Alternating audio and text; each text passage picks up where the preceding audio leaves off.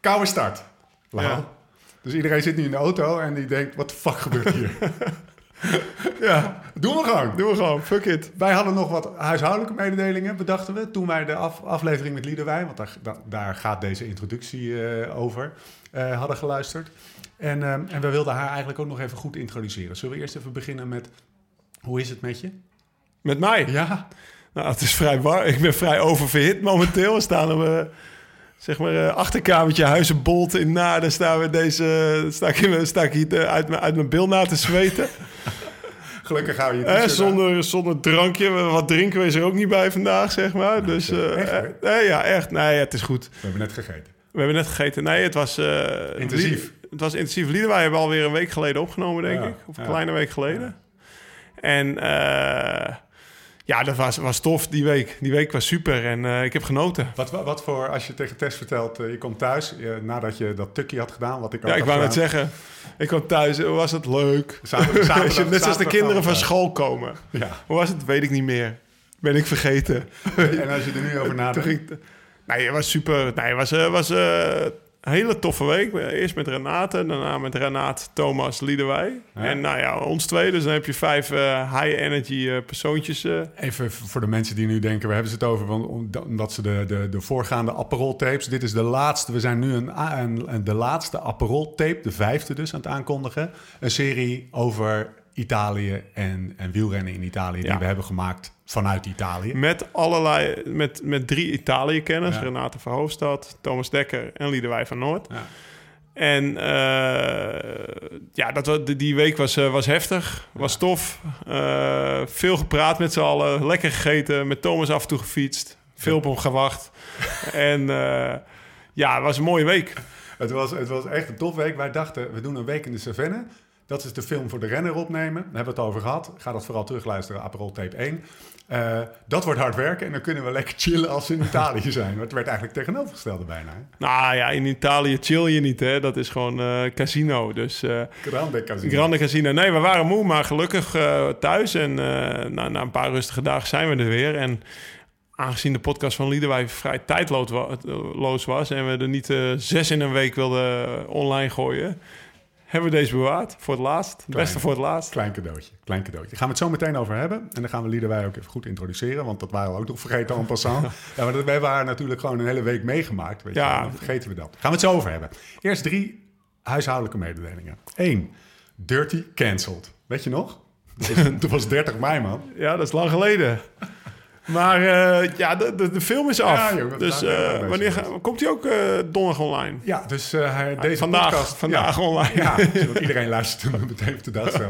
Eh, donderdagavond, 8 uur, gaat hij live. En heb je ook een datum dan? Ja, dat is, dat is 13 augustus. Oké, kijk. Vandaag is de 11e. Ja, nee, het was, was een helft job. Zo. Ik denk, ik, ik moet bekennen dat ik daar niet zo heel veel mee te maken heb gehad. Want ik heb gewoon, of ik heb die toch gefietst en ben daarna verder andere dingen gaan doen. Maar ik eh, moet de complimenten aan jou en Bruno geven. En, eh, en ja, de, de, voor het hele editwerk, zeg Ja, maar. zo, ja, dat is vooral Bruno hoor. Vooral Bruno. Ja, Ja, Fiets- jij, jij hebt alleen maar met een stok ernaast gezegd... ik wil dit in de film en ik wil dat je met mij begint.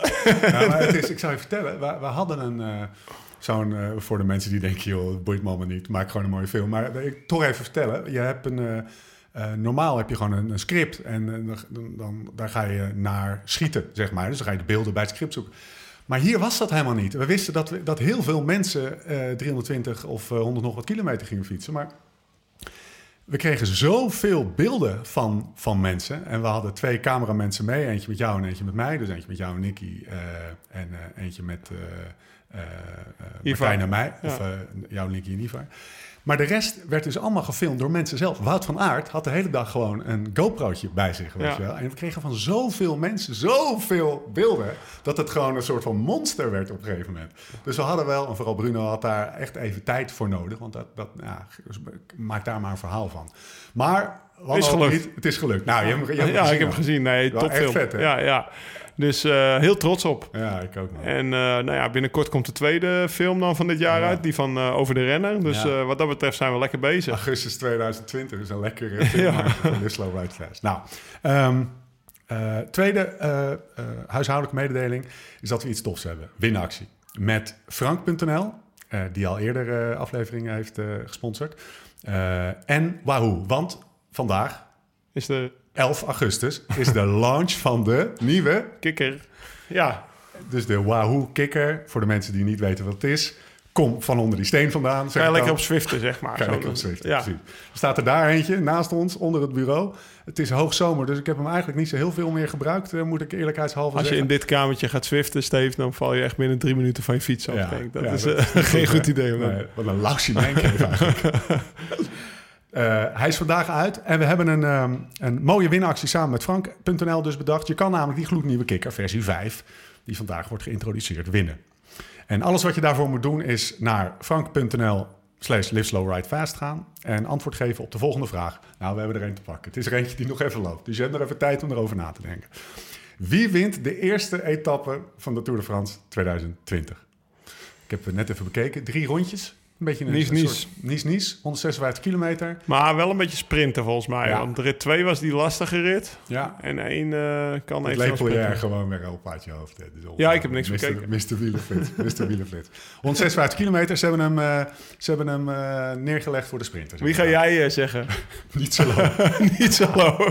Dat was jouw tip voor zo'n rit. Wat werd niet zo low Nou, eigenlijk? weet je wat jammer is? Dat jij, dat jij Wout van Aert niet even lekker Ja, ik, ik, ja, ik heb daar spijt van. Ik, ik wilde hem aan Thomas gunnen. Gaat hij opeens voor Van der Poel. Maar Va- Van Aert was mijn call, inderdaad. We hebben het over Eh, de... die moeten we ownen. Die heeft door die cancelled gereden. Sindsdien is hij onklopbaar, weet je. Ik bedoel, hè?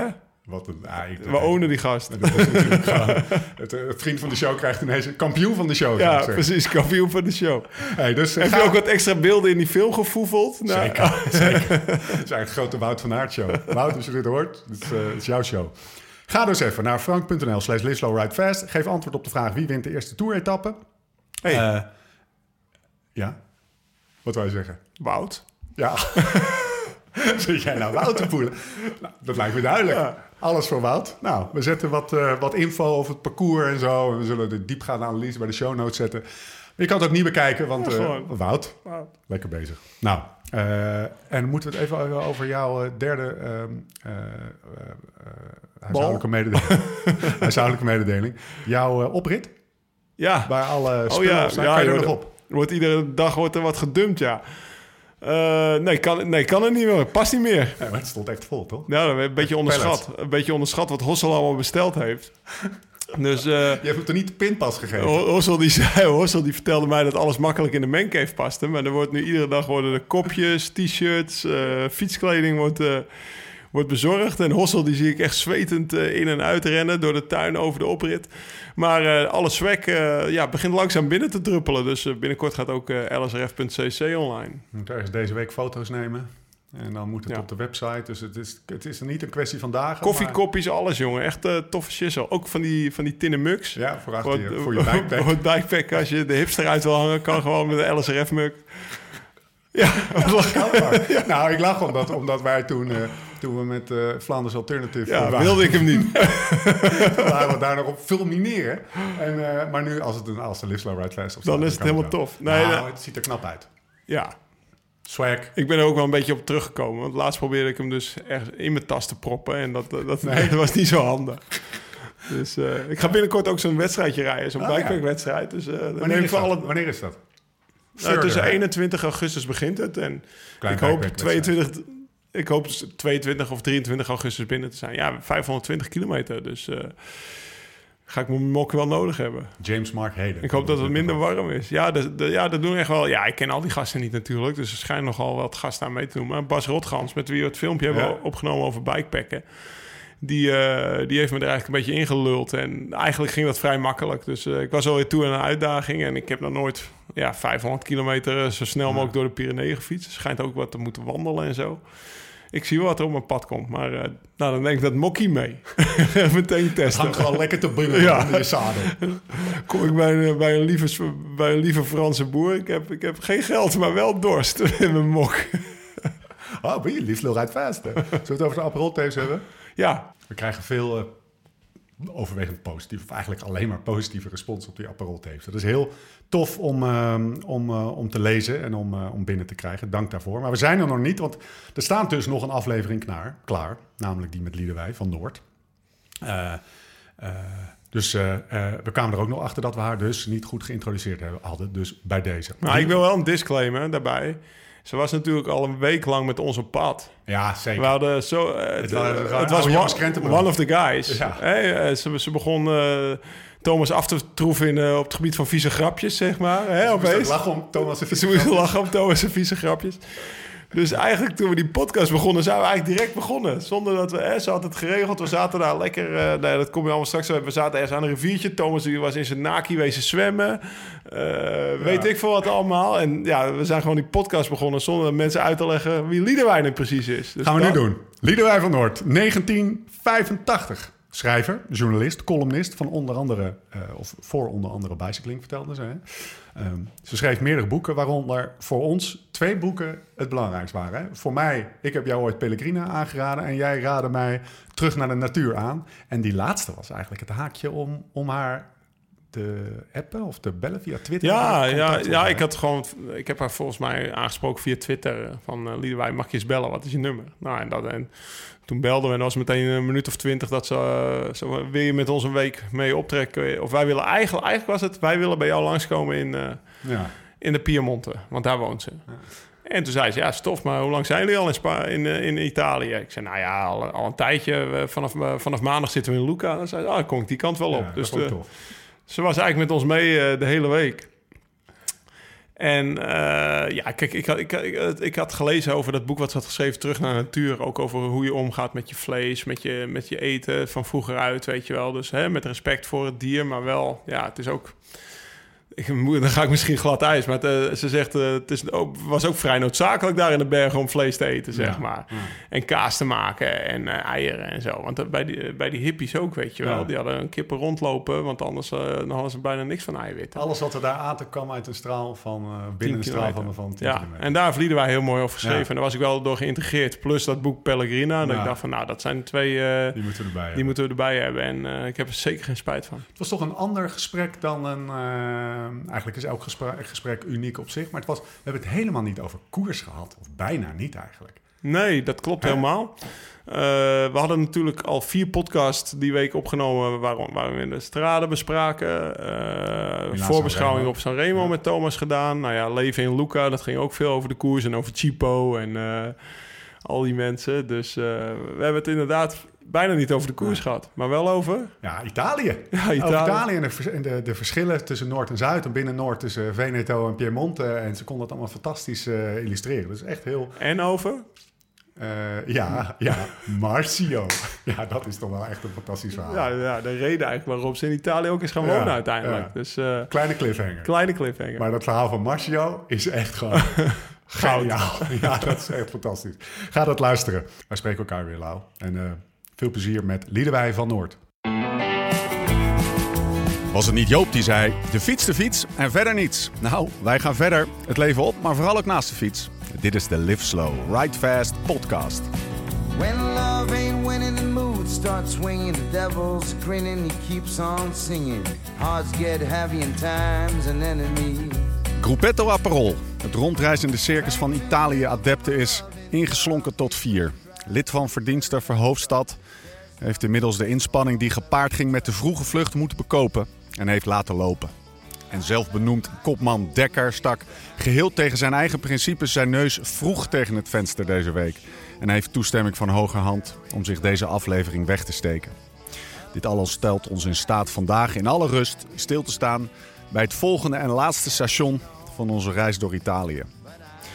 We zijn noordwaarts getrokken, naar de streek die haar naam te danken heeft aan haar geografische ligging, aan de voet van de bergen. Een gebied waarvoor door de Fransen en Oostenrijkers gestreden is, maar waar de Italianen mee aan de haal gingen. Bekend van de verfijnde keuken, van de truffels, hazelnoten, kazen en chocolade. En natuurlijk, home of the wijn, waarvan wij als podcast naar schatting 20% van de jaarproductie voor onze rekening nemen, de Barolo. Graag gedaan, jongens. De Skoda staat daar met de achterklep open. Misschien is het leuk om wat terug te doen. Het is maar een ideetje hoor, maar toch. Het is de hoogste tijd voor je inmiddels bijna dagelijkse portie wielergebabbel. Rechtstreeks uit, inderdaad, de prachtige parel in Noord-Italië, de Piemonte. Mijn naam is Steven Bolt. En tegenover mij zit hij, Laurens ten Dam.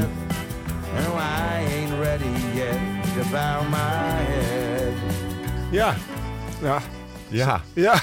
ik ben een beetje stiller. de, ge- de gevleugelde mensen die denken, is dat Paolo Bettini in het publiek? Nee, dat Ja, zijn de, ja, gaan de, de, de krekels.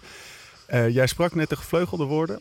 Dit is wel de, meeste, de meest live slow Locatie. locatie waar wij ooit de podcast hebben opgenomen. Ja, we zitten, we zitten aan een riviertje. Volgens mij, ja, Liedewijk kan het straks beter uitleggen, maar volgens mij werd daar vroeger de was gedaan van het dorp. Volledig zonder bereik. Dus eh, we zijn eh, de podcast moeten starten zonder muziek. Ehm, ja, de krekelsring, kre- krekelen, hoe zeg je dat? Ja, wat, ja, ik geen idee. De krekels eh, gaan los. We zijn naar beneden gewandeld. Er ligt een powerbank, eh, zeg maar, eh, de laptop Ja. op te laden, zodat die podcast ook opgenomen wordt. Ja, we zijn volledig bush, zo, zou Jack Thompson zeggen. Dus de ultracyclist. En- wat mensen hebben de afgelopen week, was het ja, ergens afgelopen week gezegd dat ze hun, eh, echt twee of drie mensen, dat ze hun computer uit en aan hadden gezet of hun telefoon aan en uit hadden gezet omdat ze dachten dat er iets eh, in het geluid niet goed was. Ja, ik hoorde ook iemand die zei, die was eh podcast aan het luisteren tijdens het fietsen. Dat hij, eh, dat hij drie keer was gestopt om te kijken of er geen kraak of piep in zijn fiets zat. Maar dat bleek toch die krekel te zijn. Dat klopt niet. Nou ja, dat, wat dat betreft, ja, nee, ik, het is echt een super mooie plek hier. De zon gaat Ja. nu net een beetje achter de, achter de bomen, dus het, het wordt iets minder warm. We zitten aan een picknickbankje. Dat was, eh, en eh Liedewij die heeft het perfect voor ons uitgezocht, denk ik. Om er meteen uh, erin te gooien. Midden in de Piemonte heb je ons. Is dit een plekje waar je vaker komt, Liederwij? We gaan, we gaan je zo meteen beter introduceren van Noord. Ja, zeker. Ehm, bij deze rivier kom ik vaak in de ochtenden. Als ik eh, zin heb in een kort wandelingetje. En dan eh, begin ik hier mijn dag wel eens. En het mooie is dat het er altijd anders uitziet. In de zomer anders dan in de winter. Ik heb het ook wel eens de rivier vol ijs gezien of met sneeuw. Oh, serieus? Ja. Dus het is een plekje waar ik graag terugkom. Het kan hier, het kan hier echt, eh, want je zei, het, het ligt hier ook wel eens sneeuw dus, maar je zegt ook, het is in, in februari kan het hier al, eh, kan je met je t-shirtje bij wijze van spreken regelmatig zitten. Ja, in februari wordt het vaak al mooier en warmer. En dan eh, houdt het een beetje op met, met de kou inderdaad. En dan kun je lekker in de middag al een beetje in je t-shirtje op het balkon zitten lezen.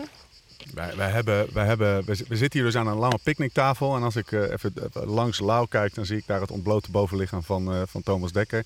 Die vandaag geen microfoon heeft. Hij heeft een kleine duik genomen net, net in, het, in het riviertje. Is het goed gekeurd? Moeten we na de podcast nog even erin springen? Ik zou het heel leuk vinden om dat even met z'n vieren te doen. Wow, ja. Met kleren. Zijn toch echt terug naar de natuur, jongens. Liedewij, hoe, eh, hoe, eh, hoe, ehm, eh, hoe, hoe zijn deze vijf dagen? Vijf dagen al.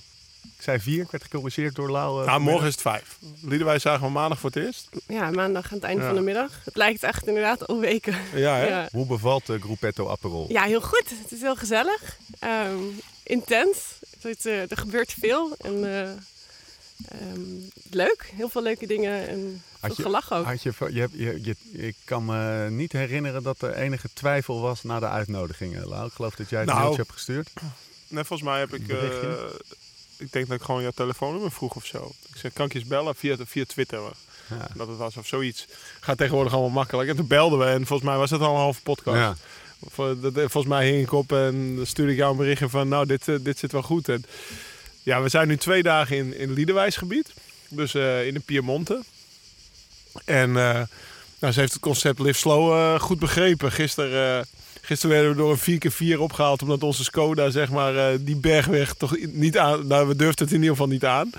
En we zaten daar... Ik moet even uitleggen waar, waar we naartoe gingen. nou, ja, we, we, we gingen eigenlijk eten bij een, ja, een bed and breakfast die pas volgend jaar opent bij vrienden van We Liederwij. waren de eerste gasten. Die eigenlijk Ja, bijna self-sufficient daar op een, op, een, op een landje leven. En dan, eh, ja, die hadden super lekker eten voor ons gemaakt met een uitzicht van hier tot Tokio. En daarna kwam ze nog met dit idee op de proppen. Ja, we kunnen die podcast bij mij thuis maken. Maar we kunnen ook gewoon eh, naar de rivier wandelen en... eh, en daar bij een picknicktafel, eh daar zorg ik voor het aperitief. Nou, ja, ik, ik, ik stond stom verbaasd toen hier die, Ja, die twee zakken open gingen. Van, eh, Wij keken Ja, elkaar aan het aan. ik had best wel honger. Ja, ja, ja. ja. Maar we voelden ons ook schuldig. Want normaal gesproken is eh, weet je, de gast regelen wij die de shit, regelen zeg wij maar. het. Maar je bent ons eh, echt vijf sterren out of vijf. Ja, maar ik moet eerlijk zeggen dat ik het ook, ook best wel snel uit handen gaf. Ook eigenlijk na dat telefoongesprek al. Dat ik zei, nou, Liedewij is onze reisleidster in, Ja, in de Piemonte. Daar ga ik niet tussen zitten. Die kent het gebied op zijn best. En ja, ook, eh, nou ja, fantastisch. Dus, eh, nou ja, de, de beste setting eh, ooit denk ik van, eh, van onze podcast tot nu toe. Wat is je opgevallen de afgelopen vijf dagen, als we dan toch eens even terugkijken? Wat komt als eerste in je op? Wat komt er? Ehm, Kan maar echt trouwens, eerst nog zijn. zeggen, dat, dat voelt voor, voor mij nu alsof jullie mijn gasten zijn. Omdat jullie in mijn ja, gebied ja. zijn. Nou, dat komt Dus wel over. Dankjewel. daarvoor. ja, nee, Dat is ook heel Itali- Italiaans. Als jij bij iemand te gast bent, dan ja, weet je, ja, Ja. als je in het gebied komt, ben je te gast. De afgelopen dagen. Want jij bent dus, even voor de luisteraar, jij bent al naar Luca gekomen. Hè? Dat is Ja. een ritje van hoe lang vanaf hier naar, eh naar Luca? Ja, ik heb het met de trein gedaan Ja. in twee delen. Twee- hoe lang hebben we erover? We hebben er heel lang over gedaan. Ja, ja we zijn er nog speciaal, want eh, bepaalde mensen moesten nog fietsen. We zijn even... Nou, nou, het lag wel... Het is op- 400 kilometer tussen Luca en, Ja, eh, en precies. hier volgens mij. Ja. Dus eh, Maar, Liederwijs terug naar de vraag. Wat viel je op? Ja, een, eh, een leuke combinatie tussen, eh, tussen ehm, actie en ontspanning, denk ik. Ah, ah. De het strand was, was Dat fijn was tussendoor. Dat was een topdag, hè? Goed eten, heel belangrijk. Maar ja, dat, daarbij ben je ook in Italië natuurlijk. Ehm, Zo'n andere streek, hè? Lau, de Piemonte. Wat valt je op? Nou. Piemonte versus eh Toscane bijvoorbeeld. we, zijn, we zijn inderdaad al in een aantal verschillende streken geweest. Eh, Chianti-streek, bij Luca, bij, aan het strand daar. En nu zitten we hier in Piemonte. En ik was, ik, om eerlijk te zijn, was ik hier nog niet vaak geweest. Zeg maar, de koer, ik heb één keer de ronde van Piemonte gereden. Dat is dan een eendagskoers. Maar het is niet dat het Giro... Ik heb het ook aan Liederwijk gevraagd, volgens mij gisteren. Giro komt hier niet... eh, het is geen standaard Nee. regio waar, waar de Giro langskomt, zeg maar. En eh, wat valt me op? Het is hier wat boerser dan, eh, dan andere... Ja, zeg ik dat goed? Weet ja, ik zeker. ja, het is echt wijngebied. Dus heel Ja. veel mensen die hier wonen, die werken in de wijnbouw. Ehm, en ook door hoe het... ehm, hoe de natuur, die hier best wel wild is en best wel ruig... is het gebied niet veel veranderd. Want je kunt hier bijvoorbeeld niet een weg, weg omleggen of verbreden eindeloos. Of... Nee. Dus het is eigenlijk nog heel erg zoals het 100 jaar geleden ook is geweest. De natuur legt haar wil hier een Ehm, beetje en op. omdat het een beetje afgelegen is, er, er liggen geen grote wegen echt in dit gebied. Dus je moet altijd doorsteken naar de grote steden. Ehm, is het ook een klein beetje onaangetast gebleven. Ook weinig toeristen, valt me op. Ja, ook weinig Als je in de toeristen. Chianti-streek komt, dan, nou ja, het is nu, nu is het coronatijd, maar, maar als je een ander jaar er bent, dan word je om de havenklap eh zie je Amerikaan of hoor je. Amerika eh, Amerikaans-Engels. Ik heb, ja, ik weet niet of dat hier zo is, maar ik heb het idee dat het hier een stuk minder is. Ja, klopt. Nee, er zijn heel weinig toeristen hier. Ja, dus dit is, echt, dit is eigenlijk het echte oude Italië. Wat je ziet, en de Chianti is natuurlijk toch wel een beetje aangeharkt uiteindelijk. En, en ja, daar, de ene na de andere fietsstrip, eh, backroad tours eh, in Gamba zie je daar voorbij komen. En eh, dat, dat is hier niet het geval. Dit is echt het, eh, echt het oude Italië. Is dit een, is dit een wielerstreek? Ja, er, zijn veel, ehm, er wordt veel gefietst hier. Ehm, en dit is natuurlijk de streek van Fausto Coppi. Gaan we het Dus- mogelijke Ja, wijze Misschien dat we daar nog over kunnen hebben Maar is het, een, is, het, is het gewoon elke, elk weekend bal hier en eh, met midweekse koersjes lokaal? Of, Er komen eh, veel wielrenners langs mijn huis. Ja. ja. En er wordt hier gewoon mountainbike, zag Er ik wordt ook. eh, heel fanatiek hier in de heuvels gemountainbiked. Heb, heb jij ooit een koers, koers, echt koers gereden hier? Gewoon meer, dan- want je had het al Nou, de Giro in 2017 is hier Ja. gestart. Dat herinner ik me heel goed. En de ronde van Piemonte. Maar als ik hier zo, ja, we zijn... eh, waar we gisteren omhoog kwamen met 4x4'tje... en waar we net eh, ook naar beneden aan het knotsen waren om bij dit riviertje te komen... denk ik ook wel dat het een bestemming kan zijn voor, eh, voor een fietsvakantie op Greffel, zeg maar. Want Ja. eh, dat ligt hier... eh, dat ligt hier eh, alom. Dus eh, als je het dan over... ja, ik heb, deze streek staat in het zwarte boekje. Ja, ja, zei Liederwij. Ja, jongens, je- we kunnen ook gewoon proberen zo ver mogelijk met de auto eh, Naar beneden te rijden. Toen moesten we even een eh, kleine regel schuin nemen. Ja, ver Thomas die is eh, natuurlijk eh, expert hoe je een auto moet besturen. Ja. Dus die vertelde mij dat ik hem even schuin moest pakken.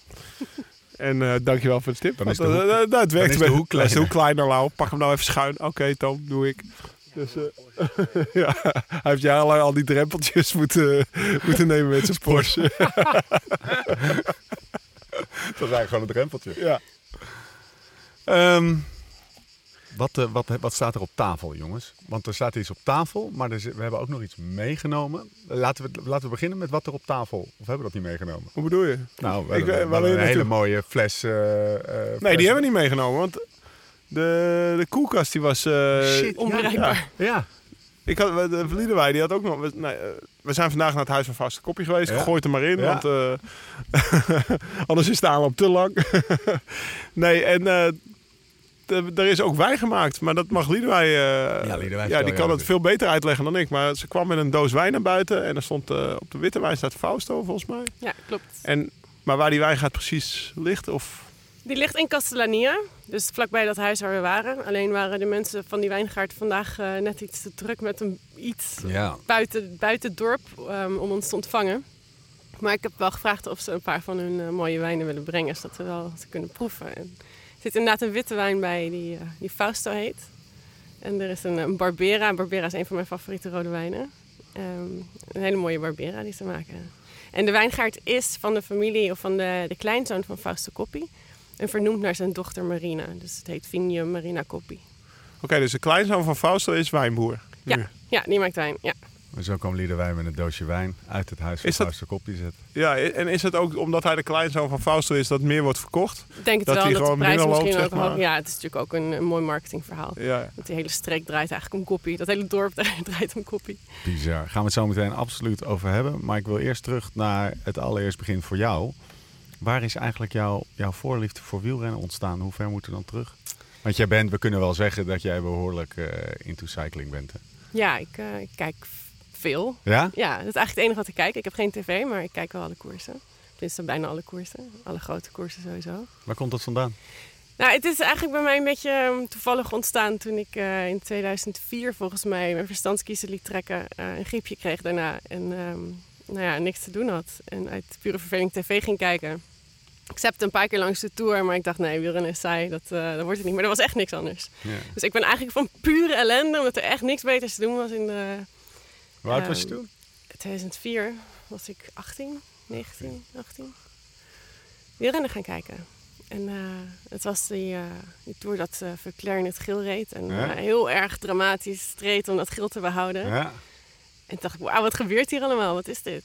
En, eh, ja, toen ben ik eigenlijk blijven hangen in het Hoe, hoe, wielrennen. komt het dat een meisje van... eh, dat je op, op eigenlijk vrij late leeftijd, hè, meisje ze- 18, 19 jaar oud, of eh, ja, dan zo gegrepen wordt door, door, door het wielrennen.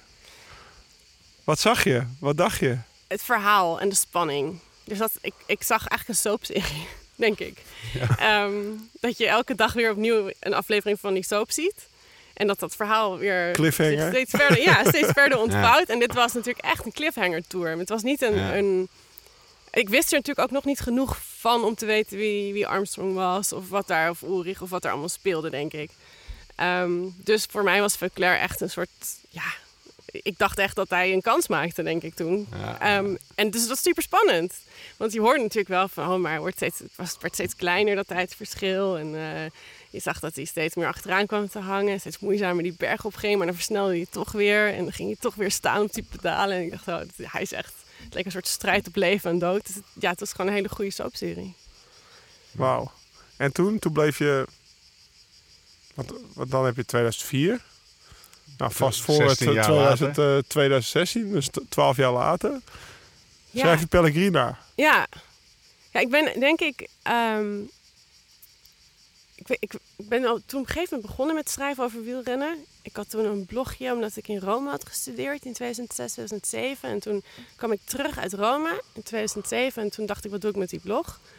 Laat ik dat, eh, hef ik die op of ga ik er iets doen? En toen ben ik daar stukjes over wielrennen gaan schrijven.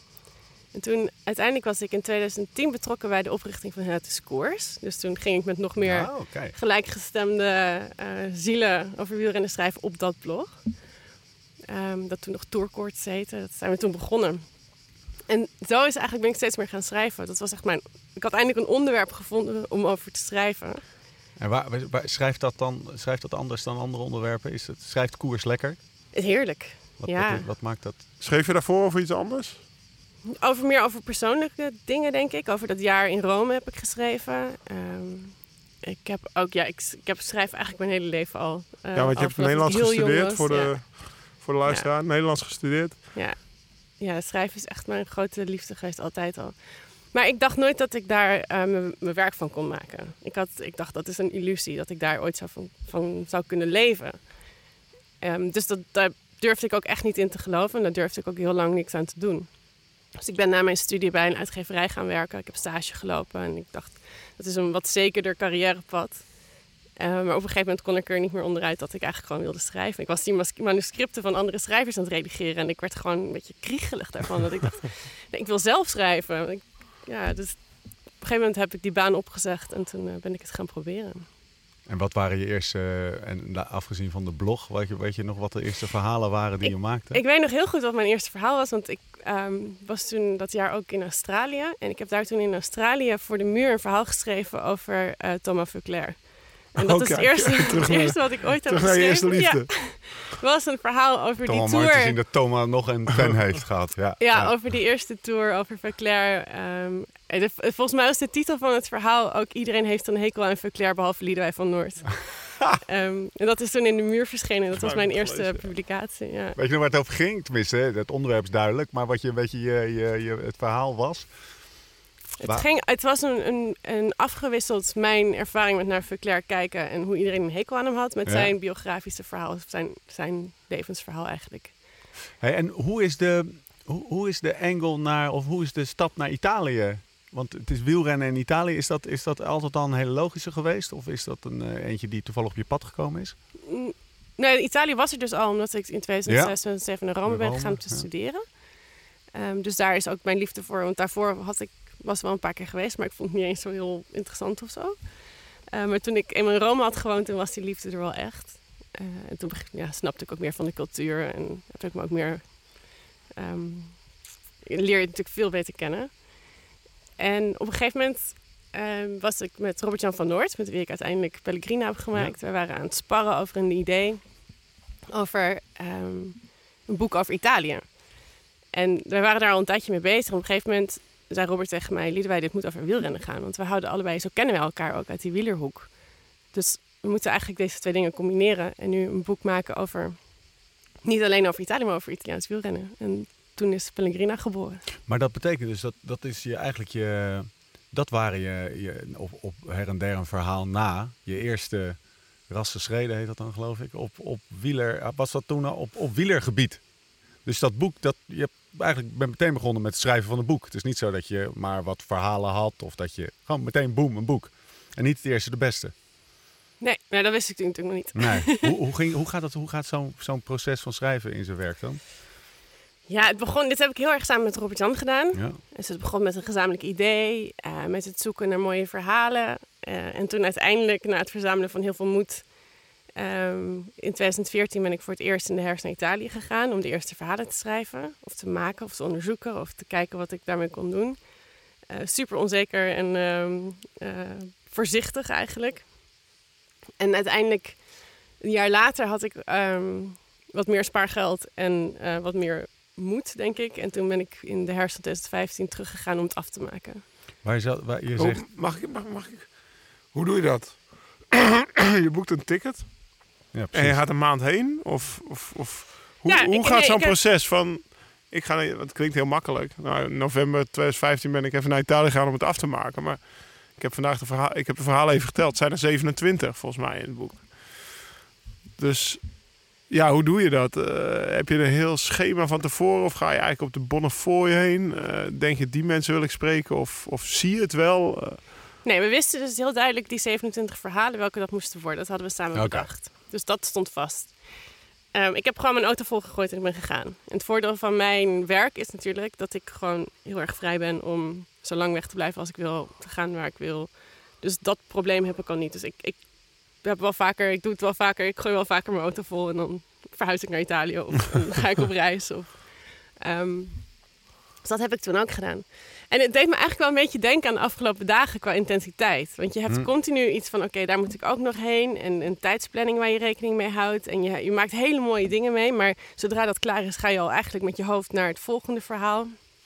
En ik heb toen, ja, ben naar plekken gegaan en om me heen gekeken om eh, te zoeken naar waar dan het mooie verhaal in zat. Of waar de anekdotes in zaten. Of uh, Je gebruikt het woord onzeker. Waar, wat, wat, wat, wa- waarom was dat onzeker? Het was mijn eerste boek. Ja. En ehm, het was niet dat ik eh, een eh gelouterd journalist was of dat Ja. iemand mijn naam kende. Of, ehm, ik was heel onzeker. Nog steeds. Ik- dat heb ik heel lang gehad. Van kan ik echt wel, weet je, gaat het wel lukken? Dit, dit, deze droom om van het schrijven te leven. Daar heb ik heel lang aan getwijfeld. en nu? Nou gaat het... Inmiddels gaat het al acht jaar Boek goed. is uitverkocht, man. Hoorden we, hoorden we hoorden toen we hierheen gingen. Ja. Het is even niet meer leverbaar Het boek dankzij is jullie. even niet meer leverbaar. Ja, nou, dat komt vooral door jezelf, hoor. Ja. Ja, nee, nog, het, kan nog, het is nog steeds af en toe wel. dat ik. eh, maar het spitst zich veel meer nu toe. Dat is eigenlijk meer een financiële zorg soms. Ja. Dan dat, het, dat ik bang ben dat mijn schrijven niet goed genoeg is om eh, gepubliceerd te worden. Dus het is een ander soort onzekerheid. Het Ja, je weet dat je het goed kan. Ik geloof inmiddels wel, ben veel minder onzeker geworden inderdaad in eh, wat ik op papier zet. Kan je, eh, ehm, wist je al meteen bij specifieke verhalen, ja, dit is wel echt, dit, dit is wel echt goed. Dit is wel echt een goed verhaal. Of werkt dat niet Bij zo in jouw Pellegrina? hoofd? Ja? Nee, ik, ik Nee? was overal heel bang voor. Ja, ik was overal heel onzeker over. Het was dat ik Robert had. Robert Ja? Jan, die natuurlijk alles meelas, alles meemaakte, overal over meedacht. ehm, die de foto's meekeek. Die steeds zei, dit is goed hoor, dit is goed. Je moet doorgaan. Nee, ik vind het echt heel mooi. En oh, dat stuk, dat is echt, heb je heel mooi opgeschreven. Of dat is echt een hele mooie zin. Ja. Waardoor ik zei, oké, oké. Want ik voor mijn beeld, hij zat in Nederland? Ja, ja. ja. En jij, ma- jij hebt ook de foto's zelf gemaakt eigenlijk? Eh, hij, de helft van de foto's is ongeveer van Robert Jan. En de andere helft heb ik zelf Dus hij is, hij is nog en ook wat nagereisd? aangekocht. Nee, het, was, eh, het waren dingen die hij al had. Oh, oké, hij, was al vaak, hij was eigenlijk al vaker op een soort van wielerbedevaart geweest. Misschien is het goed, hè, jongens, om eventjes het boek, want we noemen het nu een paar keer. En eh eh, Pellegrina is het boek wat jij dus met twee hebt geschreven, met erin een, een introductie die wat laat komt, maar beter later nooit. Eh, die, nou, vertel het zelf maar, waar gaat het boek over? We hebben het in de podcast al meerdere keren aangehaald als een, eh, een heel mooi boek. We hebben eruit geciteerd. Waar gaat het boek over? Het is een, de ondertitel is een Italiaanse wielerbedevaart. Ehm, en eigenlijk heb ik mij voorgesteld, ik ben een pelgrim. En ik hou heel erg van wielrennen en van Italië en van de Italiaanse cultuur, van het Italiaanse wielrennen. Ik wil daar meer over weten. Ik wil weten welke personen daarachter zitten, wie die Italiaanse wielrenners zijn, hoe dat ehm, samenhangt met de Italiaanse cultuur, met het landschap, zeg maar, hoe dat allemaal zo samenwerkt. Dus op al die dingen, eh, over al die dingen heb ik, heb ik geschreven. En dat komt ook allemaal zo'n beetje samen in dat boek. Zoals copy kan alleen maar Piemontees zijn. Want Ja, het is heel geografisch, valt me op in het Ja. boek. Ja. Je koppelt het aan de streken. ja, Er Ja. staat een stad, maar ook meteen een streek. Ja. De Ja. eh, Siena, Toscane. Ja, eh. En dat komt ook omdat alle regio's van Italië eigenlijk een eigen cultuur hebben. Italië is nooit één land geworden. Dus er zijn zulke grote verschillen tussen die regio's. Je kan, dat je een, een Milanees niet kan vergelijken met een boer uit Sicilië. Of het zijn gewoon hele andere culturen. En dat gaat dus verder dan Noord en Zuid, wat, wat, wat, wat de, de, de geëikte tegenstelling is. Maar ook binnen Noord zeker, dus ook. Zeker. Kan, kan je daar een voorbeeld van Veneto geven? en, Ja. Piemonte is een Wat wereld van verschil. Wat is, wat, wat, wat, wat is dat? Waar zit dat in? Nou, het heeft te maken met de geschiedenis van de regio's. Bijvoorbeeld Veneto is ehm, natuurlijk uit eh, Venetië. Ja. Ehm, ja, nu gaan jullie me heel specifiek. Ik, weet niet, Nee, ik heb nee, deze kennis niet helemaal paraat. Maar gaat- die republiek, zeg maar, die is heel lang La Serenissima genoemd. Dat was een, ehm, een plek waar heel lang geen oorlog is geweest. Ja.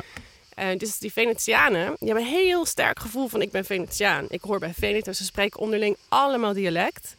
Ehm, dus daar zit een, een soort van trots en een soort van ehm, besef van ik kom hier vandaan en ik ben een product van, van dit land. Of zo. Ik, Ja. ik val samen met dit land. Een soort onoverwinnelijkheid. Ja. Over Piemonte is natuurlijk heel lang gestreden. En dat geldt ook voor bijvoorbeeld Friuli, wat dan wel weer tegen Veneto aan ligt.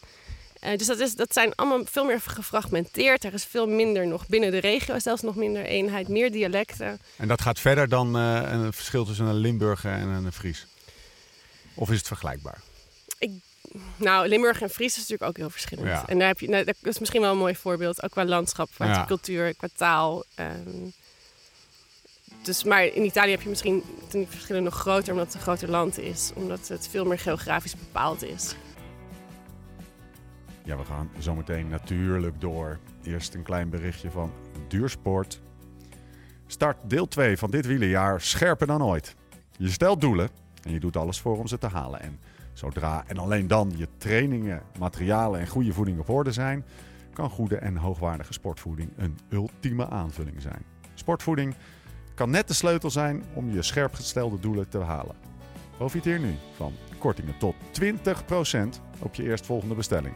Ga direct naar duursport.nl slash liveslowridefast. Dat is duursport.nl slash liveslowridefast voor jouw deal. Duursport.nl, get fueled and go fast. Eh, waar, zijn, waar zijn we vandaag geweest? Lau, waar zijn we vandaag geweest? Hè? Nou, we zijn Wat een dag Castellania. weer. Ja, ja, we, we zijn... Castellania. eh, Castellania. Ja. Maar officieel heet het zelfs Maar- nu Castellania Koppie. Want ze hebben de naam veranderd. eh, ze hebben Koppie er maar even achter geplakt. Ja. Het is het grootste, eh, het is het grootste wielermuseum qua oppervlakte in ieder geval ter wereld, denk ik. Want het hele dorp is eigenlijk eh verkoppied. Half uurtje rijden van waar we, van waar we nu zitten. waar we zijn er met z'n vier in de auto gestapt. Eh, en we Nou. kwamen aan. Weet je, eh, ik, ben, ik, eh, ik, ik ken dat dorpje. Ja. eh, aangezien de Giro in 2017 daar een keer gestart is. En eh, dat was voor, nou, het is een dorp van 200 mensen wonen er misschien.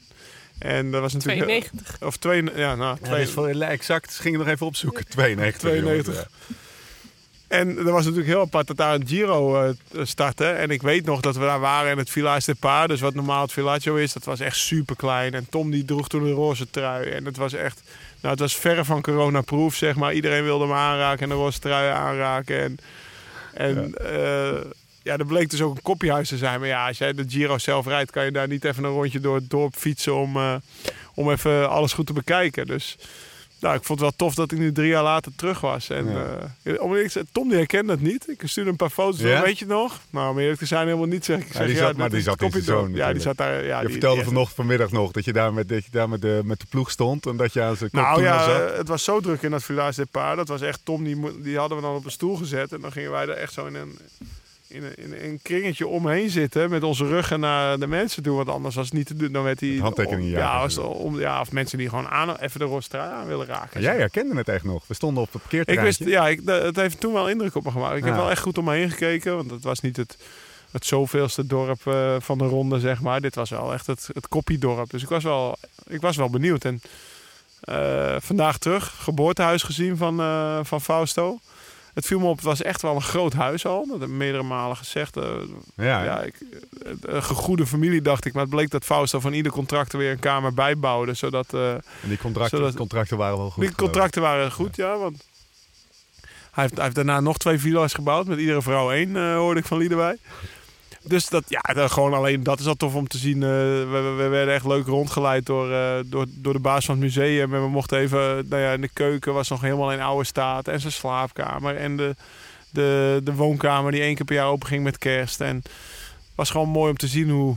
Of om, oude fietsen stonden er met, met, met, met vier versnellingen achter en één blad voor. En dat je denkt, ja, hoe die daar in, in, in 52 Alpe d'Huez mee opgereden is. Dat moet toch ook een crime geweest zijn, weet je wel. En volgens mij reed hij hem uit mijn hoofd al in 46 minuten op toen. Dus dat was echt wel snel. Dus het was even, nou ja, gewoon even ons onderdompelen. Eigenlijk onze eigen Pellegrina hebben we eigenlijk de hele week al gemaakt. Van Siena naar Luca. We hebben, het- we hebben Chipo nog gezien tijdens het fietsen Ja, naartoe. ik dacht eerst jullie maakten een geintje. Nee, echt waar. gezien. Ja, we hebben Chipo gezien, dus eh, nou, het, het verhaal over Luca in Pellegrina gaat ook over Chipo Ja. natuurlijk. En eh eh, Siena, eh, Nou, we hebben met de Strade Bianchi, met, eh, hoe heet die, Daniele Benati, die, die streek. En nou hier in de, in de Koppiestreek. Dus eh, ja, fantastisch om te zien. Deze week is, eh, ik zei het net, ja, we zaten hier lekker eh, aan de Aperol Sprit, zeg maar. Omdat we te skraal waren om onze eigen wijn mee te nemen. Dat, eh, ik zeg, deze week ga ik even niet vergeten hoor. Dat was echt eh, mooi. In het, in het huis van, eh, van eh, Koppie, wat ik ook een van de, eh, eh, van de leukste verhalen uit het boek vind, stond jij op een gegeven moment in een kamer vanmiddag. En toen wees je naar een jas. Weet je nog wat ik dan bedoel? Ja. Ja, er hangt daar een jas aan de kapstok. Ja, En, ehm, heel gek. en eigenlijk het hele huis is, is wel een beetje een museum. En ze hebben ook de delen waar de meubels staan met een lintje afgezet. Maar die kapstok die hangt in het deel waar je loopt. Dus ik liep er vanmiddag per ongeluk tegenaan. Ik dacht, oeh, ik sta tegen de jas van Koppie aan. Ja. Eh, maar de eerste keer dat ik daar kwam, toen dat ik, keek naar de jas en ik dacht... Het is net of hij elk moment terug kan Ja. komen. Of hij even buiten de deur is. En straks komt hij weer naar huis. Even voor de luisteraar die Koppie niet kent. Dat is een van de nou, Italiaanse kampioen die, die volgens mij op 40-jarige leeftijd al overleden is. Maar in Italië nog steeds wordt aanbeden. En twee keer de, twee keer de Tour heeft gewonnen uit mo- 49. Vijf keer? Nee, de Tour maar twee keer. Oh, de Tour twee Ja, keer, sorry. ja. Ja. Ja. Giro, Giro vijf vijf keer. keer. En was hij, hij was een campionissimis, heb je mij. Campionissimo. Ja. Campionissimo. Leg even uit, Liederwij. Daar hebben wij eh, eh, discussie aan- over gehad aan tafel. Ja, Campionissimo wordt ehm, vaak vertaald als kampioen der kampioen, kampioenen. Het is de Ja. overtref- overtreffende trap van een kampioen. De eerste kampionissimo van Italië was niet Fausto Coppi, maar dat was Costante Girardengo, die ook uit deze streek kwam. En in 1919, het jaar waarin Coppi werd geboren toevallig, ehm, schreef een journalist in de krant dat eh Girardengo een kampionissimo was. Want dat was een renner, hij had nog nooit zo'n renner gezien. Die was beter dan alle anderen, je kon hem er niet mee vergelijken. Dus daar, die verdiende die term. En later is die term ook aan Coppi gegeven. En Coppi staat echt wel bekend als de kampionissimo. Ehm, maar het is daarna ook een beetje zo rondgestrooid. Net als, net als de term de nieuwe Eddie Merckx. Dat zijn ook Ja. heel veel mensen Ja. geweest die dat uiteindelijk Dat is niet waren. inflatie. Ja. zo zijn er ook veel kampionissimi. Terwijl voor mijn gevoel... Zijn er maar twee. Ik dacht dat Bartoli er ook een was bijvoorbeeld. Bartoli heeft zoveel ongeluk gehad dat hij in dezelfde tijd als, eh als, Koppie. als Koppie eh, is, eh, is gaan rijden. Hè? Ja, kijk, er is natuurlijk geen vaststaande, vaststaande definitie voor. Dus je kan voor alle grote kampioenen zeggen Ja. dat ze een kampionissimo waren. Maar de term, ja, hoort toch echt wel een beetje... Ik wil hem graag toe-eigenen. Hij hoort Als- bij deze streek, bij de mannen uit deze streek. Als we dan, eh, als we dan, nou in het verlengde daarvan, als we dan eh, het boek nog eens aanhalen. Wat mij zo aangeeft is dat iedereen, jij beschrijft je wandeling door het dorpje. En het, eh, dat vertel ik gisteren nog tegen Lau. Voor jou was het ook echt een bedevaart. Dus ja, of een, of een, of een ontdekkingstocht. Dat is denk ik ook de kern van, het, eh, van eh, wat je zelf ook verteld hebt overigens. Van, de, van het succes van het boek. Je bent eigenlijk net zoals de lezer. Ben jij op, naar vragen op zoek gegaan. En je bent dus ook gewoon op de Bonnefoy, zoals je ook ooit in, op de Bonnefoy naar Italië bent gegaan. Op de Bonnefoy naar het dorpje gegaan. Ik stel me jou dan zo struinend met een bloknootje en een lange regenjas door die straten. Lange Eh, regenjas. nou ja, eh, ja, lang regenjas, gewoon mooi voor het, mooi voor het beeld.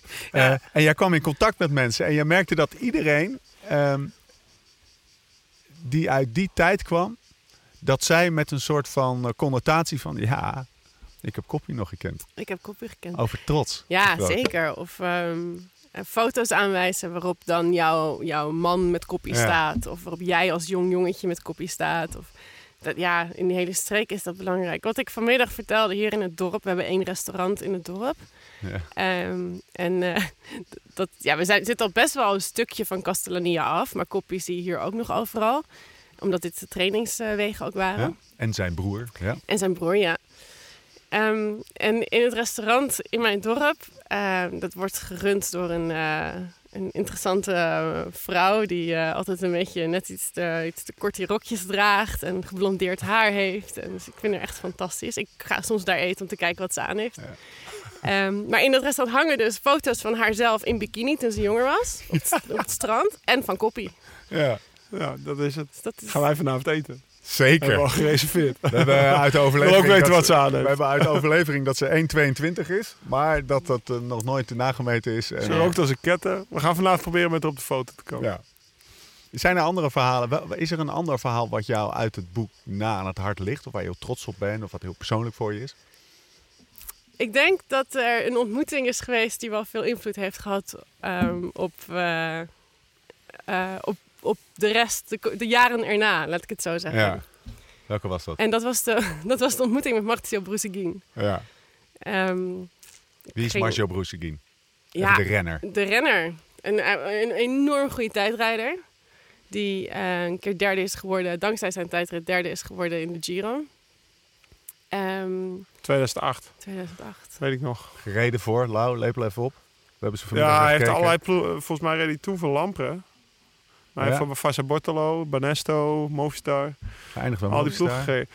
Maar als je het hebt over dat jaar 2008, had ik echt wel... eh, was mijn eerste echte jaar bij Rabobank. En ik, Ja. ik reed de Tour de France dat jaar. En eh, hij was al derde geworden in de Giro.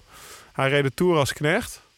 En toen twee weken later ook nog op de Spelen. Nou ja, mij kon je opvegen. Ja, En toen reed hij ook nog even de Vuelta en 2K. En in de Vuelta werd hij tiende. Dat, Klasbakje. Ja, dat, drie rondes en dan zo rijden. En dan eh, Olympische Spelen WK, gewoon als knecht.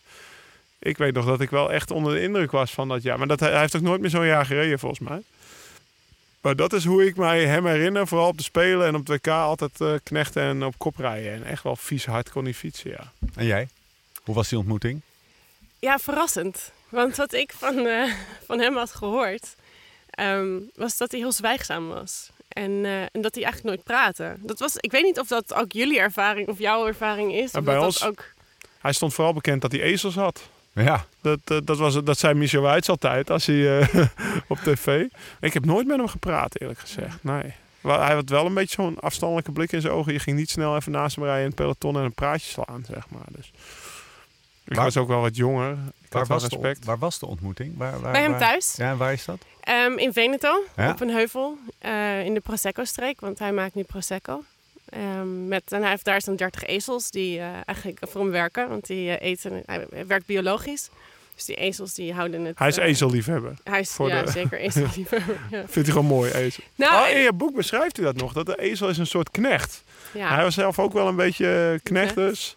Ja. En eh, het karakter van de ezel, dat paste wel bij hem. Dat beschrijft hij in dat verhaal. Ja, dat... eh, Terug, naar die, terug, naar die ont- terug naar die ontmoeting. Die, die, die- wat, wat herinner je je nog? Ehm, ja, ik herinner me eigenlijk, het is wel grappig, want ik las dat verhaal vanmiddag nog even terug. En ik herinner me vooral de dingen die ik niet heb opgeschreven. Oké. Ehm, Yo. Yo. ik herinner me dat door. ik eh, had gevraagd of ik 's ochtends of 's middags eh, kon komen. Ja. En dat, eh, dat ik eh, heel lang geen reactie kreeg. En dat ik toen 's ochtends ben gegaan. En dat ik toen aankwam en naar mijn mail keek en zag dat ze zeiden: kom maar 's middags. Want 's ochtends eh, is hij er niet. Dus ik was daar, maar ik had mijn auto geparkeerd. En ik, eh, toen kwam zijn moeder naar me toe. Dus ik herinner me dat ik eerst zijn moeder heb leren kennen, daarna zijn vader heb leren kennen, daarna zijn zus heb leren kennen. En ondertussen had zijn moeder hem al gebeld van, joh, er is bezoek, eh, kun je terugkomen? Want hij was in Treviso en heeft hij zijn, eh, zijn kantine, daar maakt hij de wijn, dus daar was hij. Ja.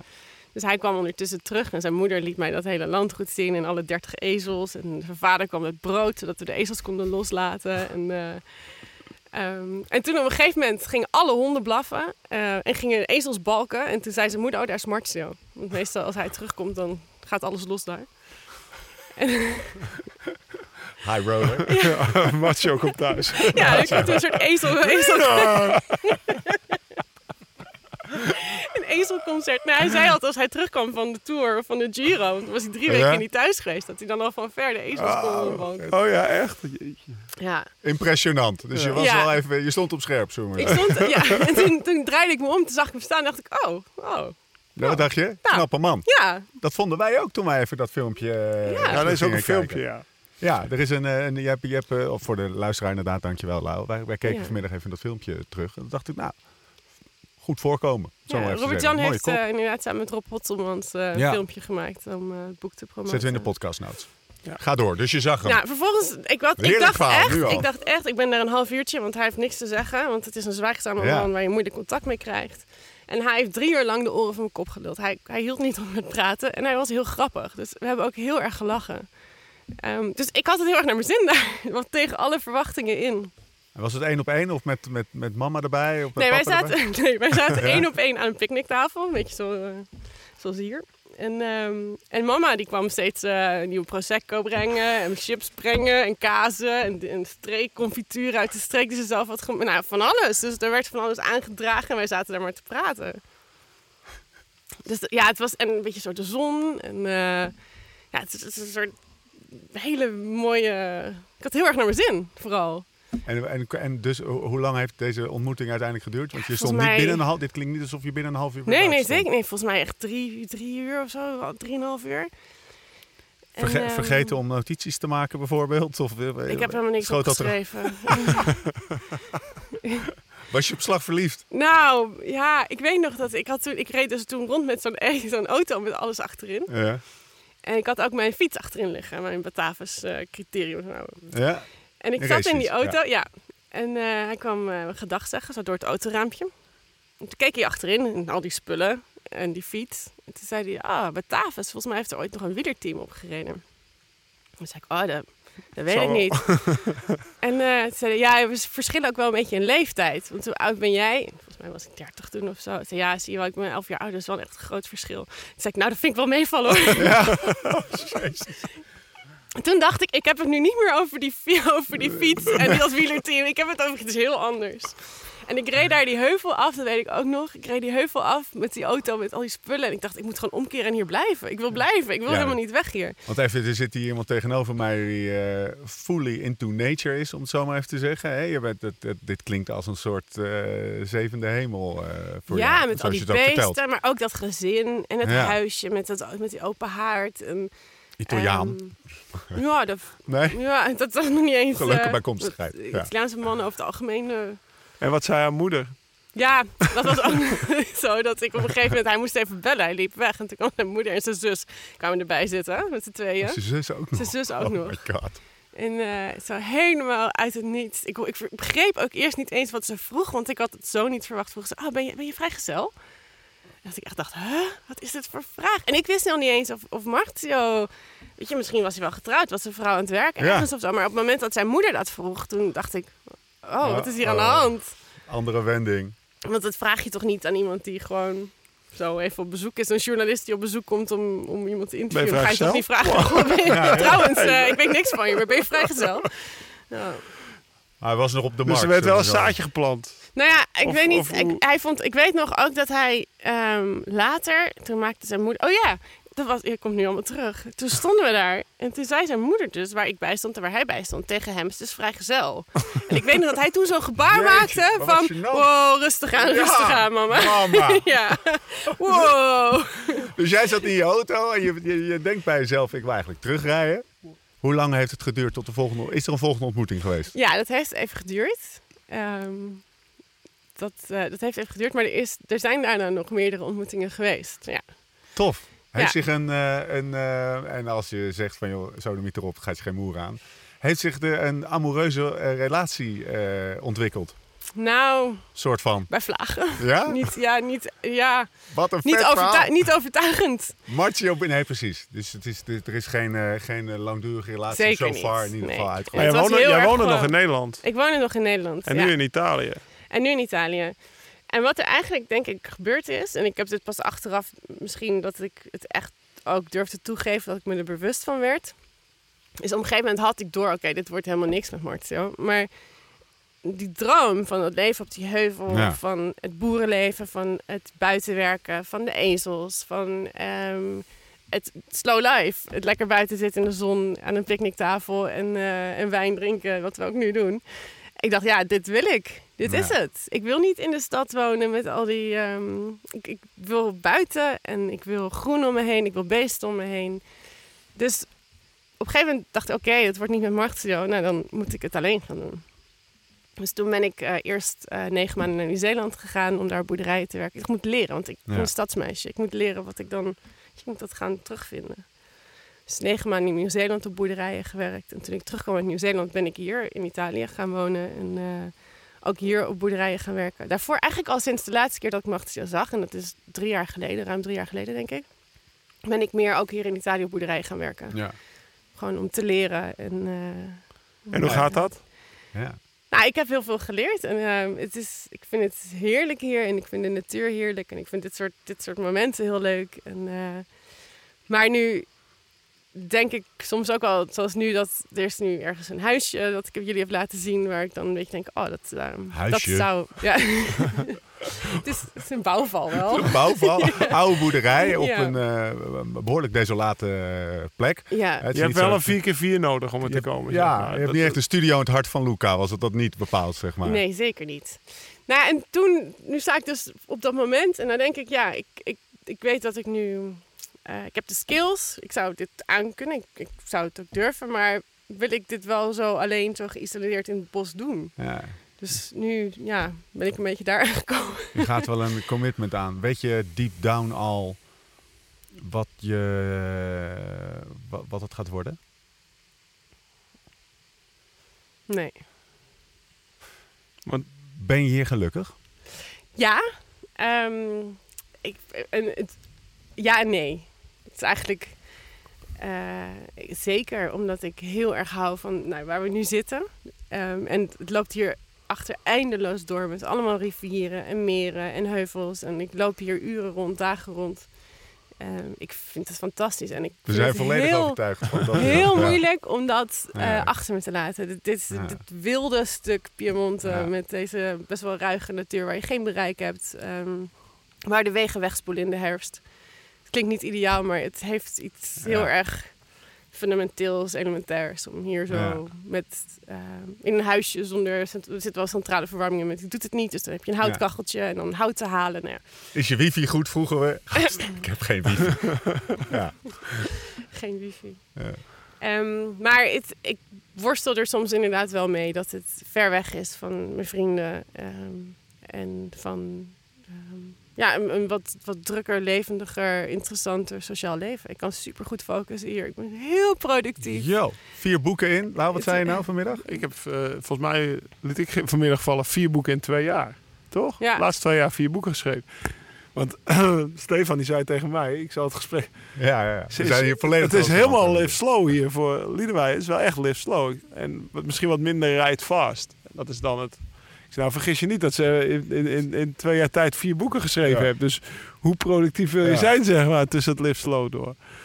Onder andere ook het boek Terug naar de natuur, zeg. Dus Ja. wat Ja. eigenlijk Ja. helemaal niet over wielrennen gaat. Want eh, Gek genoeg was dat het haakje voor jou, hè? voor om, mij eh, was dat eh, het ja. haakje om eigenlijk om Liedewij te bellen. Ja. Maar ik, Pellegrino was me aangeraden, Stefan. Maar... eh, de, Wat was de- dat? Wat, waarom was dat het haakje voor jou? Nou, eh Liedewij die heeft een boek geschreven, Terug naar de Natuur, over hoe de mens eigenlijk weer, weer eh, vervreemd is van de voedselketen, zeg maar. Zeg ik dat goed? Ja, heel goed. Ja. En eh, eh, ja, kijk, de- daarin stond dus ook, hè, de- het wordt zo gebracht ook in het promotieverhaaltje van nou, Liedewij die, die, die weet ook hoe ze iets moet een beest moet slachten, zeg Ja. maar. Hè, zeg maar. Niet, eh, dat, eh, ze, ze beseft zich heel goed dat ieder, achter ieder stuk vlees een, een, een boer, boer zit die s'nachts wakker ligt of, zijn, of, zijn, of zijn, eh, als, ze, als ze moeten lammeren, weet je wel, of het al, allemaal goed gaat allemaal. Of dat er s'nachts nog even uit, uitgaat om te kijken hoe, hoe, de, hoe de lammetjes erbij komen, of ze, of ze het allemaal zelf redt. Ja. En, en dat is niet allemaal fa- fabriek Ja. en productie. En eh, dat is wel wat mij, wat mij. Ook, ook, ook nou ja, moestuin, weet je. Ik had zelf in Maastricht een moestuintje. En nu ben ik misschien ook wat te veel in het snelle leventje. Maar ik zou het wel heel graag willen. Dat, dat we, hè, ik heb nu nog een paar verdaalde aardbeienplanten staan. En een, en, een, en, een, en een perenboom met knalharde peren. Maar daar houdt het wel mee op. En dat, dat vind ik dan interessant om te lezen. Dus toen ik Liedewij opbelde over, over, over dit project eigenlijk, over de Aperol Ja. Toen begon ik ook over dat boek. En ik weet nog dat ze heel verbaasd was. Want voor haar waren dat echt twee gescheiden Ja. werelden. Wielrennen en, en, en, en, en, en de natuur of de, de, die tak. Dat was helemaal gescheiden voor Wat, haar. wat bracht je ertoe? We komen zo nog even terug op de, de, de definitieve conclusie. Een soort cliffhanger op de vraag van net. Van ben je er eigenlijk over onderuit? Je komt er niet zo makkelijk eh, onderuit, mevrouw. Wat bracht jou tot dit boek? Nou, eigenlijk precies het verhaal wat ik net vertelde. Ja. De inleiding begint ook met dat ik een boer ontmoet en dat ik opeens denk, hé, hey, dit wil ik. Ah. En ehm Ja, dan ik- weten jullie wie de boer is. dat was mijn vraag. Nee, maar zo kwamen we erachter dat Macho was. Want ik, volgens mij vroeg ik gisteren aan jou... Voor, eh, die boer, weet je, eh, zoiets vroeg ik. Nou, ze zei, ik denk dat je hem wel kent. En toen, toen kwamen we er snel achter, zeg maar. Maar dat was ja, dus, ja, een fantastisch verhaal natuurlijk.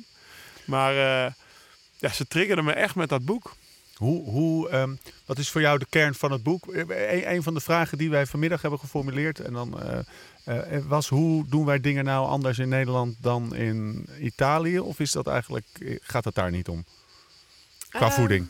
De Italiaanse keuken. Ja? Ja, gaat het zeker ook om. Ja. Ja. want het is natuurlijk niet voor niks dat ik in Italië zit. Er zit een oneerlijk eh, element in. En dat is dat als je in Italië woont en je gaat lokaal eten... dan heb je het natuurlijk beter voor elkaar dan wanneer je in Nederland woont en je gaat lokaal eten. Want er groeit hier heel veel. eh, Ja. De kwaliteit is goed. En er is veel meer variëteit. Eh, dus dat geldt zeker ook voor de winter en de herfst en ehm, de, het, de- het fruit. Kijk, in Sicilië heb je natuurlijk de sinaasappels. En eh, nou ja, dat kan je in Nederland kan je van dromen. Maar Alles is bijna loco. Wij aten vandaag een perzik. Ja. nee, Oei, eh, oei, oei. Maar de, ook de, de verschillende streken in Italië, om de vraag zelf maar in te vullen. Dat de, de, de, Tosca, de Toscanezen, de, de Toscanen, die noemen ze bonenvreters, Ja. zeg maar. Dus die eten heel veel bonen. Daar staat Toscane bekend om. Op Sicilië, ja, daar eten ze heel veel vis. Eh, wat, wat, wat is hier eh, de lokale... Nou, de truffels, heel De truffel, decadent. Eh, kasta- inderdaad, de hazelnoten ik, eh, groeien hier heel veel. Dus dat, de hazelnoot... eh, nou ja, Dus iedere je- streek doet Ja, er al aan, zeg maar, in Ja. Italië. Dat, dat wist ik al. En dat, ja, in het boek zie je dat, zie je dat ook terug. Zijn er le- zijn- ja, maak je verhaal af, want je ja, zei er is, het is eigenlijk ja, al er is nog iets. En dat hè? is dat ehm, heel veel Italianen hebben een casa in campagna. Dus hebben hun Ja. familiehuis op het platteland. Ehm, dus zelfs als ze in de stad wonen, dan gaan ze heel vaak in het weekend met de hele familie naar dat huis. En dan hebben ze vaak ook een moestuin en dan maken ze hun eigen passata di pomodoro. Dus ze zijn nog veel meer Er zijn ook echt veel meer moestuinen hier. Als je met de trein naar Genua rijdt, dan kom je ook langs zo'n gebied waar een beetje een ruraal, raar gebied, maar overal tussendoor op die terrassen zie je moestuintjes. Dus dat, dat hoort zo nog bij de cultuur, dat dat eten uit de tuin moet komen. En ehm, dat je daar moeite in stopt en dat je daar dan heel lekker vers eten van bereidt. Als jij nou terug naar, eh, als dan alles toch maar een beetje samen eh, zou kunnen komen, terug naar Nederland zou gaan. Stel, wat, wat neem je daar dan in je eigen gedragspatroon of in je eigen manier van naar voeding kijken van mee? Nou, dat ik heel graag een moestuin zou willen, bijvoorbeeld. En ehm, eh, dat, je- dat ik ook in Nederland wel op zoek zou gaan naar wat er in de buurt zit. Aan, ik vind het hier ook heel leuk om honing te houden- halen of wijn te halen bij de buren. Of honing bij de buren een paar, stra- een paar huizen verderop. Eh, het is gewoon... En ze zijn ook trots op, hè? Ja, ze zijn er trots op. En ik heb die bijen zien vliegen. En eh, ik, zie, ik zie mijn buurman s ochtends vroeg naar de wijngaard rijden. Dus ik weet allemaal waar het vandaan komt en welke moeite erin zit. Ehm het drinkt toch anders. Ja. Ja. Ik denk dat, eh dat Liedewij er wel over uit is. Wat ze gaat doen. Jij? Nou ja, Blijven of, of teruggaan? Wat denk je? Als we, ja, als we nou, volgend ik, jaar ik, weer nou, de ik snap haar Aperol dilemma volledig. Ja, Ja, ik de, maar eh, als ik haar was, zou ik het hier nog een tijdje, een tijdje Dat is een volhouden. beetje ons verzoek. Ja, Blijf nog even. blijf nog even, ja. Misschien kunnen we nog een, eh, een dipje nemen eh, in de rivier. Zullen wij langzaam eh, naar, eh, naar, hoe heet ook alweer de, het restaurantje? Jolly heet het. Jolly. Ja, heel literair. Het was, eh, Gaan we meten of ze daadwerkelijk 1,22 is. sst, dat is een geheim. Oh, sorry. Daar mag je het niet over hebben. Oké, gaan we het niet Het over is een hebben. dorpsroddel. Over de dorpsrollers gesproken. Wat? Als, jij, eh, als je een brief wil sturen naar Liedewij, dan hoef je alleen maar Moreza en dan, hoe was het? De dame Bionda te zeggen. Iedereen in het dorp kent haar. La Bionde Hollandaise. De Beyond Hollandaise. Als je dat op de brief zet, komt hij aan. Voor de, voor, de, voor, de, voor de luisteraar, wij stappen in een auto met drie kerels eh, en, eh en Liedewij. En we zagen al de opatjes, alle vrouwen, alle roddels ontstonden. Iedereen een zag het al, ja, ja. Dus nou, jij ziet er echt wel, daaraan zie je dat ze wel hier goed geland is. En dat vind ik wel, Ja, eh, de eerste keer wat, wat Liedewij, wat- ik vroeg het Liedewij van gisteren toen aankwam. Ze zei, ja, als je hier naar de kruidenier gaat en vraagt waar is de, de blonde Hollandaise, of, weten eh, ze dan weten ze het. En, eh, dat huis moet je zijn en dan moet je daar aanbellen en dan, eh, dan weet je het te vinden, weet je wel. Tenzij ze in het bos aan het wandelen is. Dus, eh, Nou, we gaan, we gaan langzaam afronden. Misschien kan je nog een, een skinny dipje doen. Ehm, mocht jij vragen of opmerkingen hebben, beste luisteraars, schroom dan niet. We zijn per mail beschikbaar. podcast.liveslowridefast.com Maar natuurlijk ook via Twitter en Instagram. At at Steven Tunnebolt, at Liedewij. Liedewij van Noord. Ja, aan elkaar. Met EY. Ehm, vergeet niet naar duursport.nl te gaan voor eh, een paar mooie aanbiedingen en korting. Eh, laat een reviewtje achter op, eh, op iTunes. Wat wij niet moeten vergeten is dat we vandaag gebeld met Hossel Dennis. Hossel, ja, Hossel was blij. De, de, de schappen worden gevuld. Ja, de schappen worden gevuld in de mancave. Die liep, die, die liep om, eh, om de Playstation en de kinderen heen. Was hij, eh, was hij alles aan het vullen. En eh, hij was aan het glimmen. Dus kleding die komt, eh, druppelt langzaam aan binnen. De fabrieken zijn een paar maanden geleden weer opgestart in Spanje, laat ik het zo zeggen. En eh, vanaf volgende week zijn we volgens mij volledig online. We gaan lekker eten. Dankjewel Liedewij. Dank jullie wel voor het bezoek. Ik heb echt eh, eh, eh, genoten. Maar we zijn nog niet weg. Want de avond kan nog eh, eh, misschien wel lang, lang doorgaan. We zijn er doorheen. Aflevering 72. Maar daarmee komt ook een einde aan wat we gekscherend de Tapes zijn gaan noemen.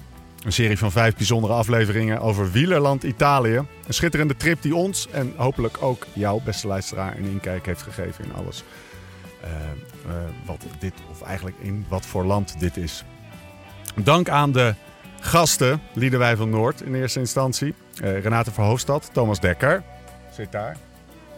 Nu met kleren aan. En een klein beetje, Wilf, een klein beetje Wilfried J uit R. Did not start. Ehm, we spreken elkaar lauw. Hoe dan ook en waar dan ook. En voor de tussentijd, Live slow, ride fast.